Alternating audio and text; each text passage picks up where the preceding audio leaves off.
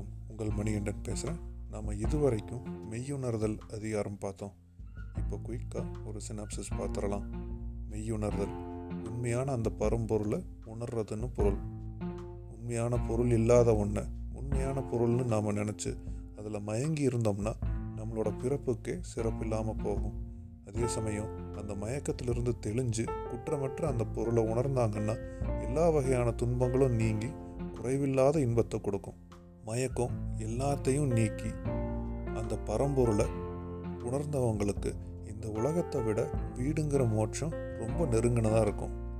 ஐம்புலன்களை அடங்க வச்சு தான் வசப்படுத்தினவங்களுக்கு அந்த மெய்ப்பொருளை உணர முடியலைன்னா ஐம்புலன்களை அடங்க வச்சதுக்கு ஒரு பலனும் இல்லைன்னு சொல்கிறாரு எந்த பொருளாக இருந்தாலும் அதை மேலோட்டமாக பார்க்காம அந்த பொருளோட உண்மையான தன்மையை ஆராய்ஞ்சு தெரிஞ்சுக்கணும்.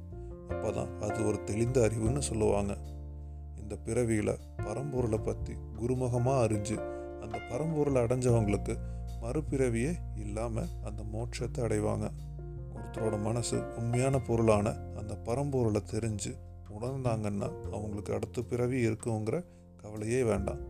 இந்த பிறப்பு இறப்பு சுழற்சிங்கிற இந்த அறியாமையை போக்கணும்னா அந்த வீடுங்கிற மோட்சத்தை அடையக்கூடிய அந்த பரம்பொருளை அடையிறது தான் மெய்யறிவு.